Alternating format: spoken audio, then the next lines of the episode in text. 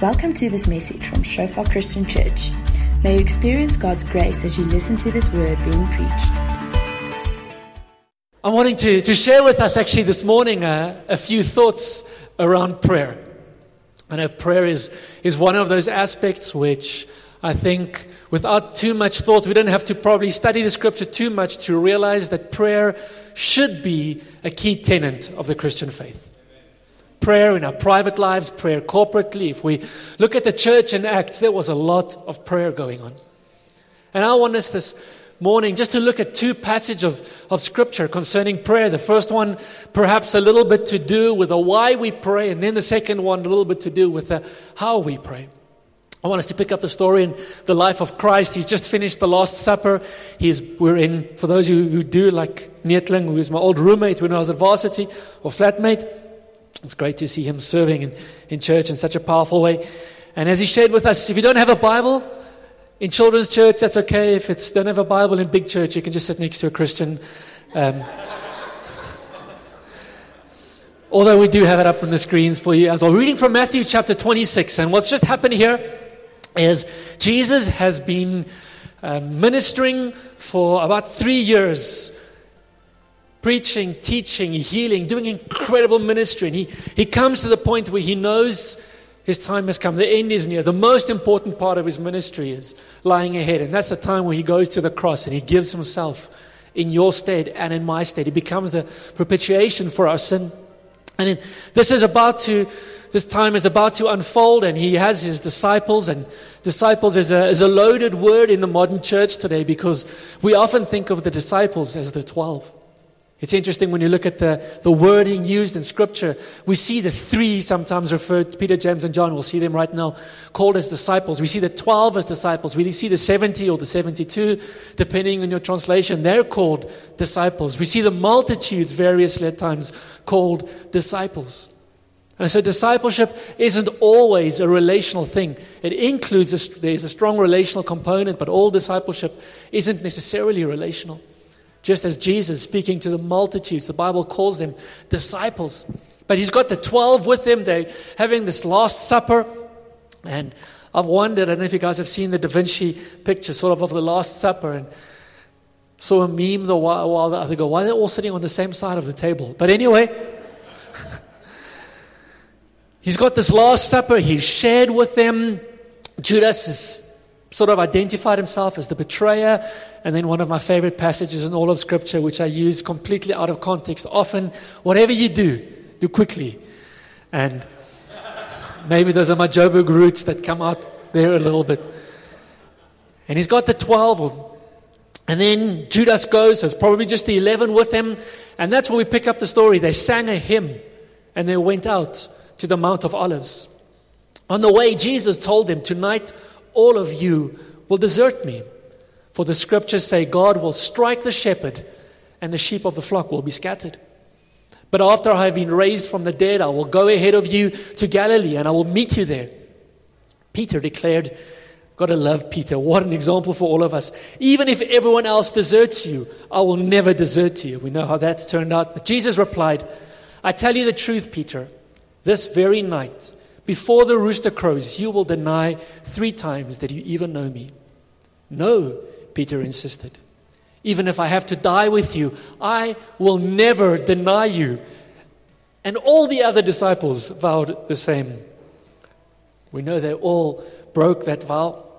But then we come to the part that I want us to focus on a little bit. Then Jesus went with them to the olive grove called Gethsemane.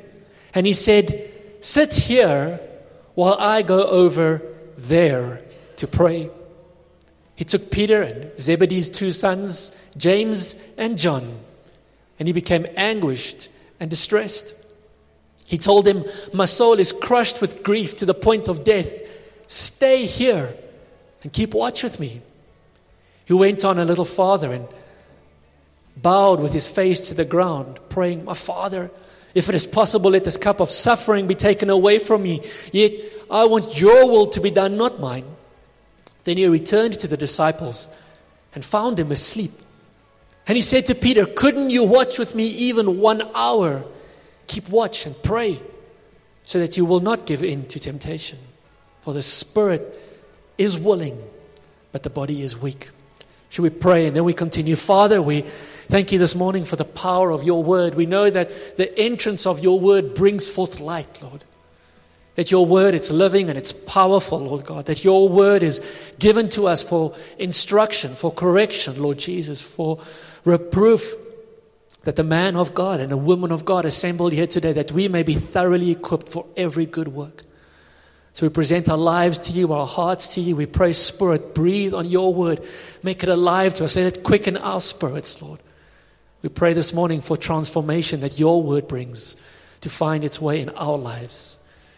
And Lord, even as your minister, Lord, I just declare again my complete dependence upon you, Lord God, that it's not about the words I speak this morning, but the words that your spirit speaks to every heart. In Jesus' name. Amen. We see here an interesting passage and a passage which a while ago I was drawn to because I was, I was drawn to Jesus' reaction. What's happened is Jesus has come and he has told his disciples, he says, Guys, I'm at the point of death. He explains this to this three, kind of his three best friends. He says, Guys, I'm, I'm in turmoil here. I need you to help. You guys wait over here. I'm going to go under a tree over there and I'm going to go and pray. And while you guys are waiting here, the implication is when he comes back, we see that pray for me when I'm over there. What drew, drew me to this passage when I started studying it initially was Jesus' reaction. I studied this in, initially in the New King James translation, and what it says there, Jesus comes back after about an hour or so. He comes back to his disciples, and they've fallen asleep. And it is the first time, and perhaps the only time in Scripture, to my mind at least, and obviously I agree that I'm probably reading in just a touch here.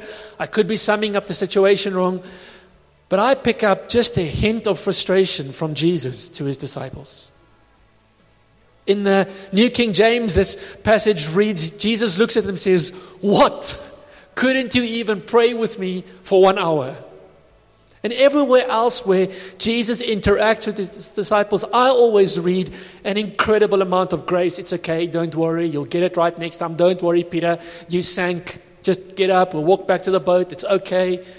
We pick that over and over and over and over. And here is the one time where I sense in Christ just a hint of frustration. Just a little bit of, guys, you can do better. Guys, all I want, I just wanted one hour. You, you could have done this. And I began to ask, but, but why? Why here does Jesus react differently to the way we see him reacting throughout the rest of his interaction with the disciples? You know what I began to realize, what I believe the Holy Spirit perhaps began to show me? Is Jesus is there going through a whole bunch of stuff, wrestling with the Father, and his disciples are over here. And Jesus believed his prayer, their prayer over here, would change something about what he was going through over there. Jesus comes back to the disciples and he is frustrated because Jesus believes in the power of his disciples' prayer. And I don't think the disciples believed in the power of their prayer. This is Peter who has just said, Jesus, don't worry, I will never desert you. Even if I have to die, this is the preceding conversation. Even if I have to die, I will never turn my back on you. And I believe that Peter, I believe he was genuine when he meant it. We know when push came to shove, he, he turned his back on Jesus and he kind of, I don't even know, but you speak in a funny accent, yeah, but just to follow. You know, that, that has nothing to do with it. I don't know this Jesus guy. Three times and then the crow, the cock crows. But what I see here is Jesus coming and and he believes in the power of his prayer. But Peter, James, and John sitting under the tree, seeing Jesus struggling over there, don't realize that they have within them the ability to do something about what Jesus is going through. They're sitting there, they're saying, Jesus, we are never going to turn our back on you. But hey, we might as well fall asleep when he's praying because perhaps inherently they don't really believe that their prayer changes things. And so this morning, what I want to encourage you with is your prayer changes things. I believe God believes in the power of your prayer. Do you believe in the power of your prayer? Do you believe that your prayer over here changes something over there? Because that's what Jesus believes when he comes back to his disciples. What I read into the conversation here is guys, you sitting over here could have changed something about what I'm going through over there. I'm wrestling with the Father. I'm going through some stuff and I don't get the mechanics. And this for me is I'm an analyst type of person. I love understanding things, I love figuring things out. I've never been able to figure out why our prayer changes things. Except that that's how God created us to engage not only with the environment in which we live, but the spiritual dynamic in which we live as well. That as humans, in, in some way, He's put us together to be able to engage with His Spirit to bring about change. And here Jesus is wrestling. Jesus is going through, in a sense, if you'll excuse the wording, he's going through hell on earth. He's in anguish, he calls it. He's, he's wrestling with the Father, and he believes that his disciples have it within them the ability to change what he's going through. Maybe perhaps not to change the outcome. It's not like Jesus wouldn't have died on the cross if they prayed for him. But maybe it would have just been lighter for him to carry it. Maybe the anguish would have been less. Maybe his internal struggling would have been easier dealt with. And so perhaps even in these three days, as, as or these two days, as you guys are fasting together, what if you believed in the power of your prayer? What if you saw a situation, you saw a circumstance, you saw something over there, and you realized me over here? I can change it. I can change it. I, I don't know exactly how or what or what the, mechanism is or how this works, but I do know that within the spirit that God has placed with inside of me, the, the spirit of the living God, which Henny mentioned, is, is more valuable than anything in creation that dwells within me. What if I were to engage with that spirit and say, let's change something? There's a world out there that is broken. There is, you just pick up today's newspaper, there are a thousand different things that you can pick up from there that you realize needs to be different. People's lives around us, situations in our lives, things that are, we're going through, things that our children are going, children are going through. What if we believed? What if we're willing to truly hold on and say, God, my prayer over here can change something over there? Jesus believed that about his disciples. I don't think his disciples believed it. That's why they fell asleep. I don't think Peter would have fallen asleep. James and John would not have fallen asleep if they said, Hey guys, Jesus right now is going through hell on earth and we can help him. We can help him. And if they really believed that, I, I doubt that they would have let one another fall asleep. God wants to use you, He wants to use your prayers. We see here an interesting word in the English it's watch, watch and pray. Which for me is always interesting as a kid when I read that because why do we need to close our eyes when we're praying? But, you know, watch and pray with eyes closed. But the Bible speaks here about a type of prayer which I call watching prayer. I want you to imagine for a moment Jesus or even the disciples, let's say they happened to get it right and they did watch and pray. I wonder what that prayer would have looked like. That prayer wouldn't have been what I typically call an abiding prayer. Abide in me, Jesus says. Without me, you can do nothing. Abiding prayer is, I think, the, the type of prayer which would typically fulfill the, the, large part of our quiet time. When quiet time is not meant to be so quiet. I hope we know that. And, you know, like every time, every now and again, I drive, especially in some of the smaller towns, you drive down the road and there's a street sign that says, Quiet, please, church. And I'm like, no, not quiet at church. Jesus has 10, 100 million angels, 10,000 times 10,000. That's 100 million angels before him worshiping day and night with a loud voice. That's not quiet. Church, there's a time when we be still and know that He is God, definitely. And let all the world keep silent before Him. There's, there's very much that biblical element, but there's a part like we had this morning the, the jubilation. You guys are entering into a month of celeb- celebration in March. There's much to celebrate. Church shouldn't always be quiet. Now, quiet times shouldn't always be quiet. And this is place of abiding. The type of abiding prayer, I believe that's the relational type of prayer. That's the prayer where we come and we bring our heart before Jesus and we listen to his heart and we, we dwell with him. We're with him in a relational way. We, we get to know him and we, we study the word and we invite him to speak to us and we speak to him. And those are beautiful, precious, precious times which every one of us need to have in our lives regularly. But I don't think, I don't think Jesus says, guys, pray here. What I want the three of you to do is just have the most amazing, intimate, beautiful, personal time with the Lord right now.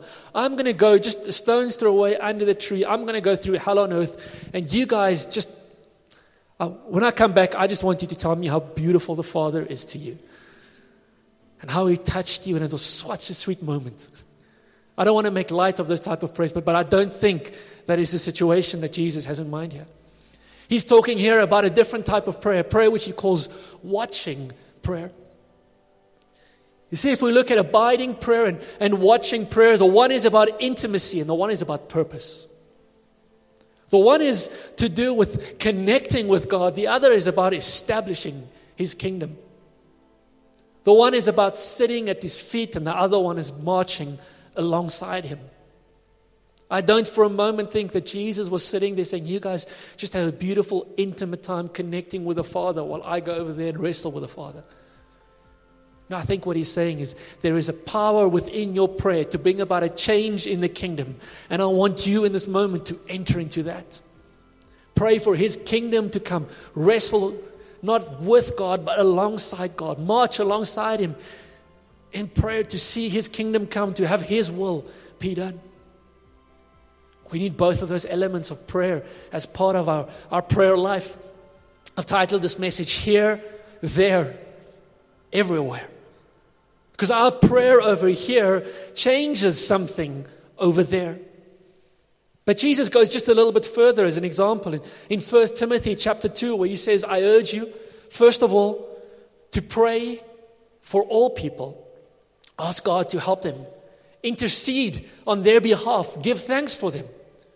Pray this way for kings and all who are in authority so that we can live peaceful and quiet lives marked by godliness and dignity. So much one can say about that. This is good and pleases God our Savior who wants every to be saved, to understand the truth. See, our prayer should be here, there, everywhere. We're praying here and it's changing something over there, but we have the opportunity to tap into what God wants to do everywhere. I wonder how many of us have spent time praying around the coronavirus.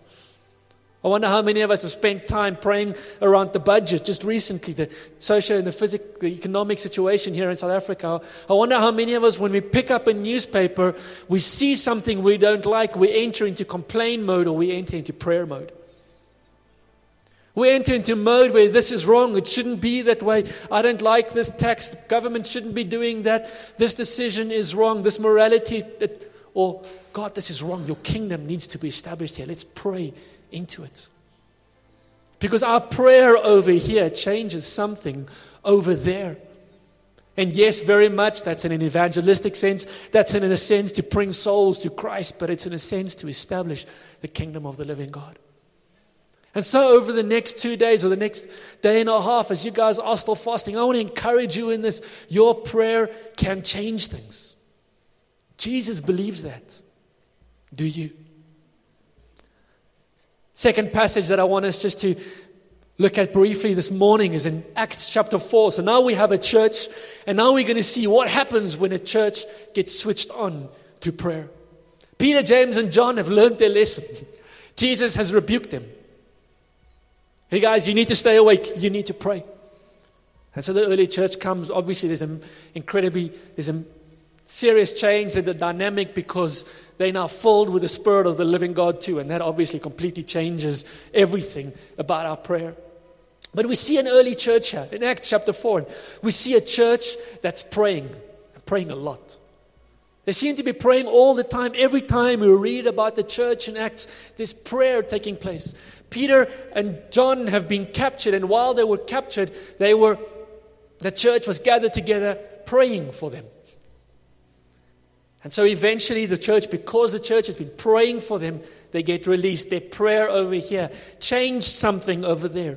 And Peter and John get released. They're freed and they return to the other believers and told them what the leading priests and the elders had said. And we're going to see that from this point they move to a place of prayer. First thing that I want us to note that's so important, and in this next day and a half, as you're praying and as you continue to pray, we'll see in a moment in your lives going forward. I believe that watching prayer, effective, we know the effective, fervent prayer of a righteous man avails much, but then the question obvious is what is an effective prayer? Effective fervent prayer avails much, but what is effective fervent prayer? Fervent prayer, that's a little bit easier to understand, deursettings vermoë, there's an ability to press in, to press through, to carry on, all of those elements. But what is effective prayer? I think one of the elements of effective prayer is it's informed prayer. Informed prayer. Prayer that starts with an understanding of the situation. I have a, a built in, I didn't I guess I can use the word in this context because the Bible says we must hate evil, and I believe an element of it is evil. I have a, hatred for fake news. There are few things that irritate me more than when people send me stuff that is just obviously wrong. I mean, just in this week. So we've got this fantastic fraternal thing going in Pretoria. It is amazing. I love meeting with the other church leaders, and we've been in a group of 15 or so church leaders that God has brought together in the city and spent a number of years praying together, seeking His face, just really seeing His kingdom come in beautiful ways. And I've got way too many WhatsApp groups here.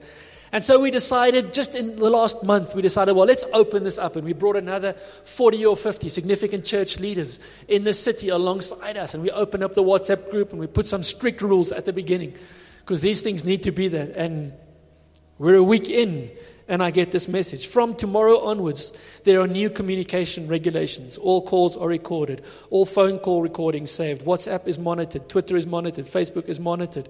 All social media and forums are now monitored. Inform those you do not know. Your devices are connected to the ministry systems, and so it carries on. And then I love how it ends. Um, please share it, it's very much true. and I look at that, and my initial response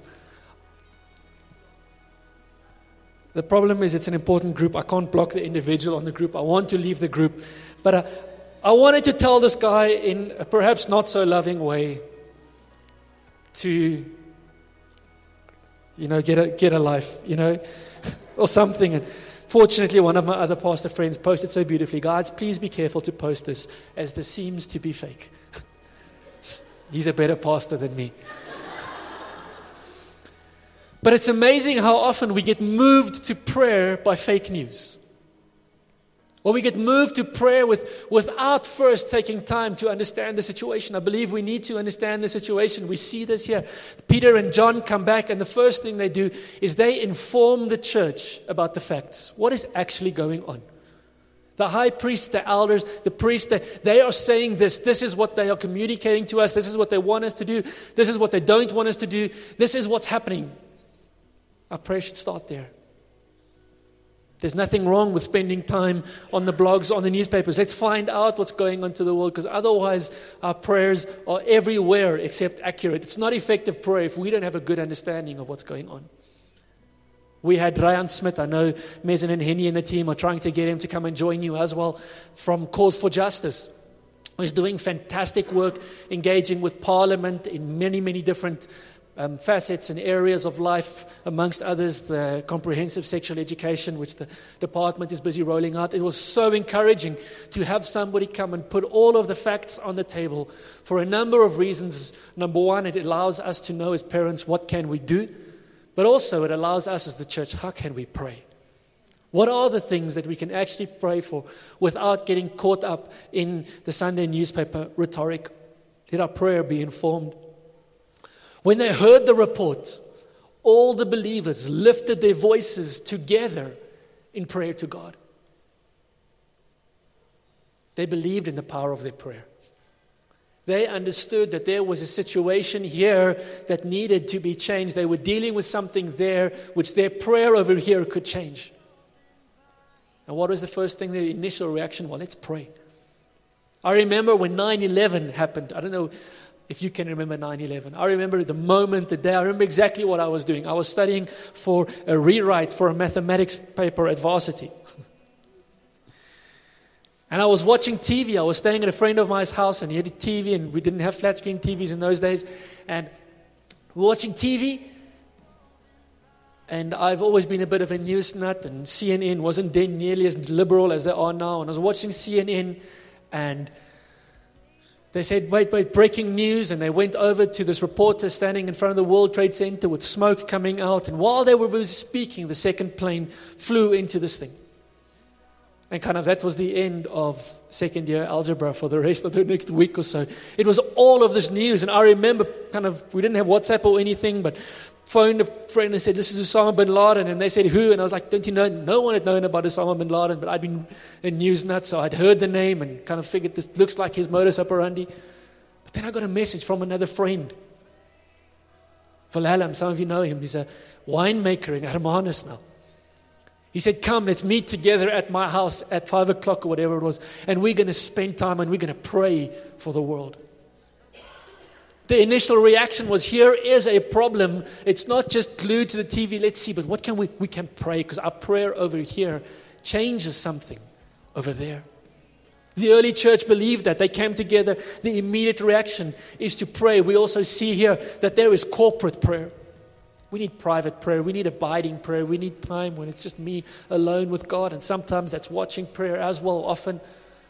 But there's a beautiful place for corporate prayer, coming together and praying together. And I love that about God. He hears all of our prayers at the same time. A sovereign Lord, creator of heaven and earth, the sea, and everything in them. I love how they start their prayer. I love how they start their prayer. And I don't think they starting their prayer appealing to God's ego to make him feel really good so that he would listen to them. No, I believe they start their prayer in this way to remind them who they're praying to. They're starting to pray this way. They're saying, Oh, sovereign God, God doesn't need to be reminded that He's sovereign. I need to be reminded that God is sovereign. I need to be reminded that I'm not just praying to the ceiling or a building. I'm not just praying to some carving or some person. I'm praying to a risen, resurrected, living God who hears my prayer.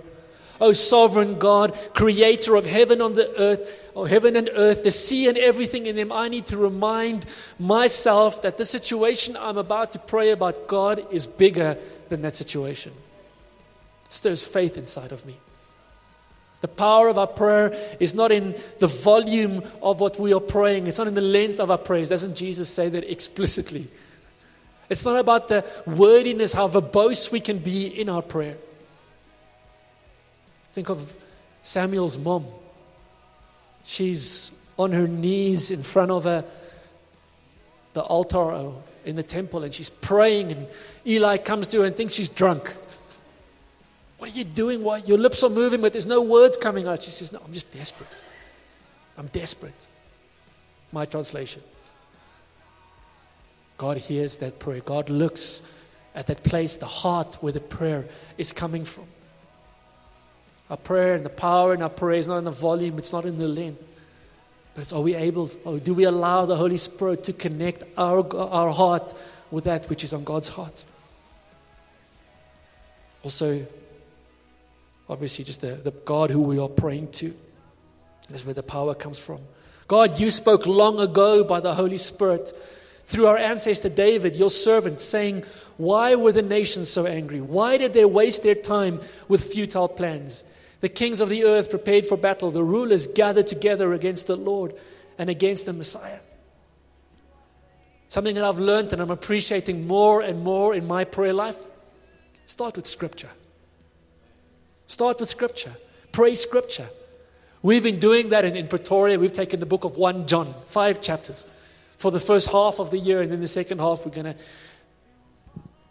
mobilize our church to do it. And we're taking five months or six months to study five chapters. One John, one chapter a month for the first five months of the year, basically. And then July is exam holidays, and then students don't study anything else.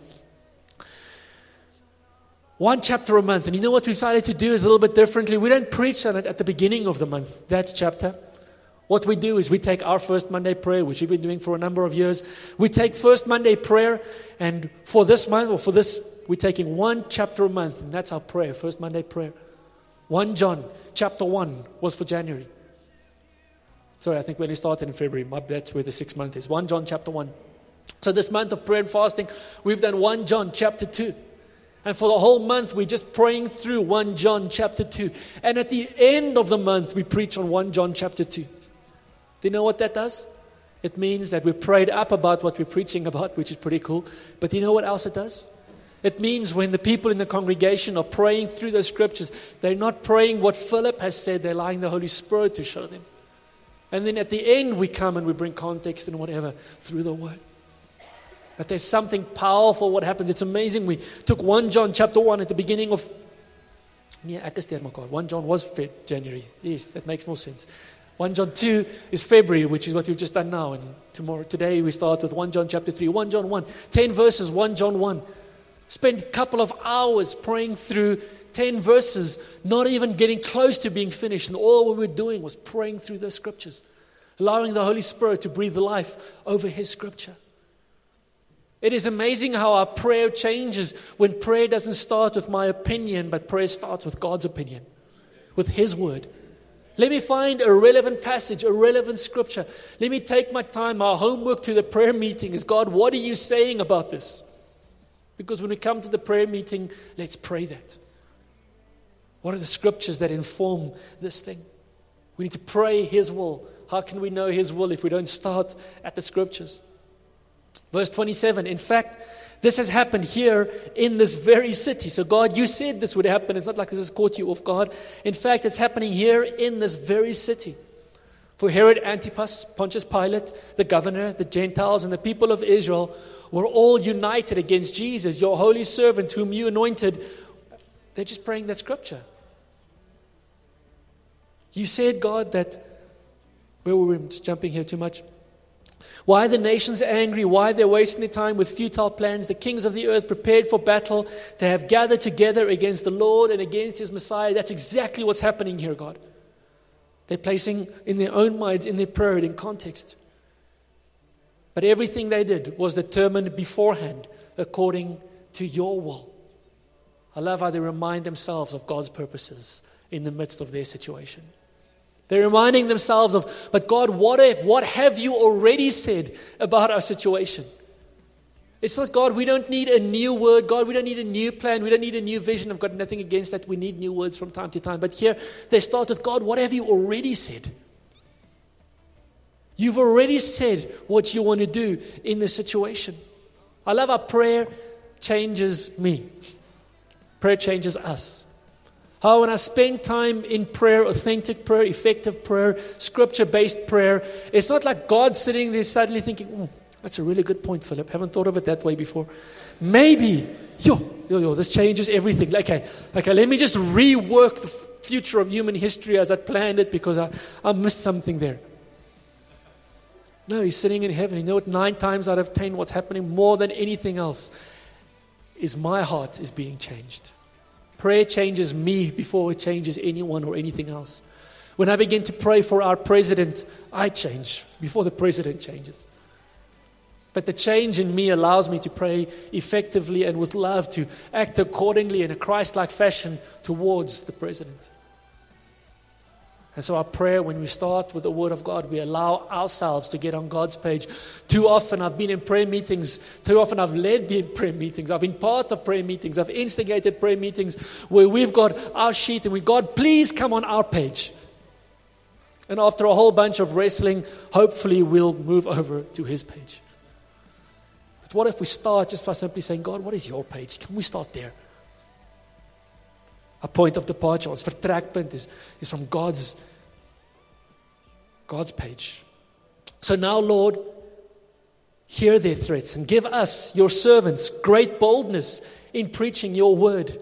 Stretch out your hand with healing power. May miraculous signs and wonders be done through the name of your holy servant, Jesus. Pray big prayers. I love how they do that. They, God, this is the context. What you said this was going to happen. It is happening right here before. So, God, give us strength. God, we want to pray big prayers, Lord God, bold prayers, because we're praying to a big God. I always wonder why do we need to pray small prayers if we're praying to a big God? Let's pray big prayers when we're praying to a big God. They come and they pray and they pray, and, and this is where the prayer moment happens, in a sense. The rest is almost a preparation for prayer, if you can phrase it that way. It's part of the prayer. They've lifted up their voice.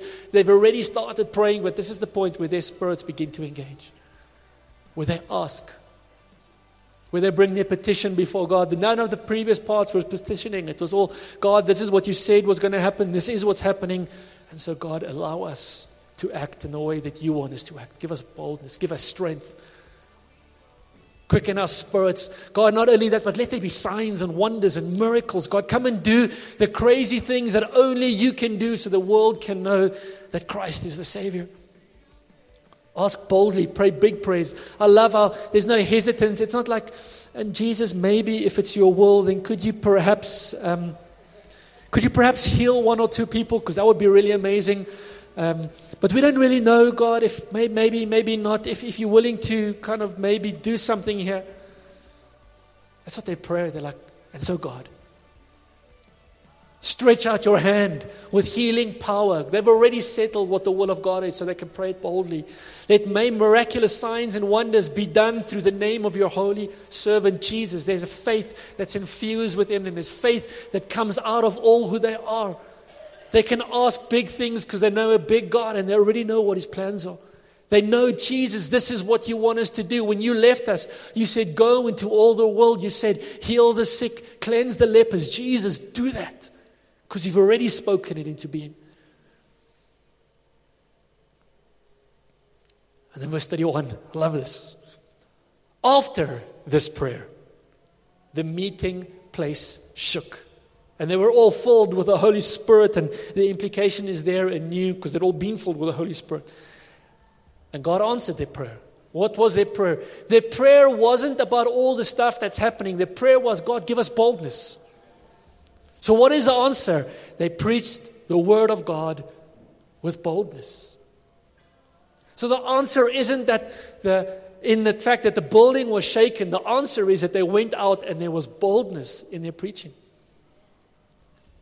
And the answer is that God did signs and wonders. Expect God to answer. I challenge myself often with this. I try to challenge our congregation with this often. Are we more surprised when God answers our prayers or when He doesn't answer our prayer? Which one are we more surprised by? Do we come home to our parents, to our kids? You know the thing we pray, God actually answered. Or do we come you know that thing we prayed, God hasn't answered yet. Maybe we should pray again. We were expecting Him to answer. We, he's God who answers prayers, and he, he hasn't answered our prayers. Something we need to pray again. But I think sometimes in church we're more surprised when He does answer than when He doesn't answer. We're expecting our prayers to not be answered. We're expecting our prayers just to be another prayer, if I can put it that way. But we see here the early church, they went out knowing God was going to answer. They were willing to be bold. They were willing to be prophetic in their action, to say, God, we've prayed for this, and how are we going to do it? We prayed for boldness, so if we prayed for boldness, that means we need to make a deliberate action to be bold. And as they step out, God, would you grant us the boldness to be able to do it? Here is a picture of the early church coming together and believing that their prayer over here changes something over there. They were willing to engage with the way and that mandate in which God has given us. He placed us here on the earth in some way that allows our prayer to change things. You're taking a day and a half of fasting and prayer. Are you expecting God to use it? Are you expecting things to be different over there because you've prayed over here? Or is it, oh, let's fast because it's on the church calendar and, you know, my soul facilitator is not going to be happy if he hears if I haven't fasted? Or are we fasting because, God, I, I really truly believe that my prayer over here changes something over there? That these empty seats, there are people who could be sitting here, and I'm going to be praying for my colleague who sits to the office sits in the office on the right to me, the, the colleague who shares the office across the road, my boss who I'm a little bit upset with, but I'm going to start praying for him, and God's going to change my heart because he needs to be sitting in this chair so he can hear the message of the gospel. And my friend, my, my, my child's friend at, at school, uh, they're going through a really rough time at home. I'm, I'm praying for their child and I'm praying for those parents. And God, I'm seeing them filling these rows because you are a God who hears our prayer. And there's brokenness outside, and there's injustice and unrighteousness happening. And obviously, we can't pray into all of it all of the time. But God, what are the things that you're stirring in my heart? Because I believe, God, you're going to change something. Maybe I won't see the change tomorrow. Maybe Jesus, Peter, James, and John sitting under the tree praying over here, even if they haven't prayed, maybe they wouldn't have realized or seen the effect in Jesus' life. Jesus would have experienced it. Maybe they wouldn't have seen it. Does that mean it didn't make a difference? Of course, it made a difference. Jesus comes back and is frustrated for them because they don't believe in the power of their prayer. I hope and pray that he doesn't come knocking on my door and say, Philip, why don't you believe in the power of your prayer? Your prayer over here can change things over there. Can I give you one more reason why you should be praying? Is anyone here ever asked and prayed, God, what is your will for my life? Anybody here ever asked that? You already all know it. Okay. I ask it often, God, what is your will for my life? And then I love passages like this, 1 Thessalonians chapter 5. Always be joyful. Never stop praying.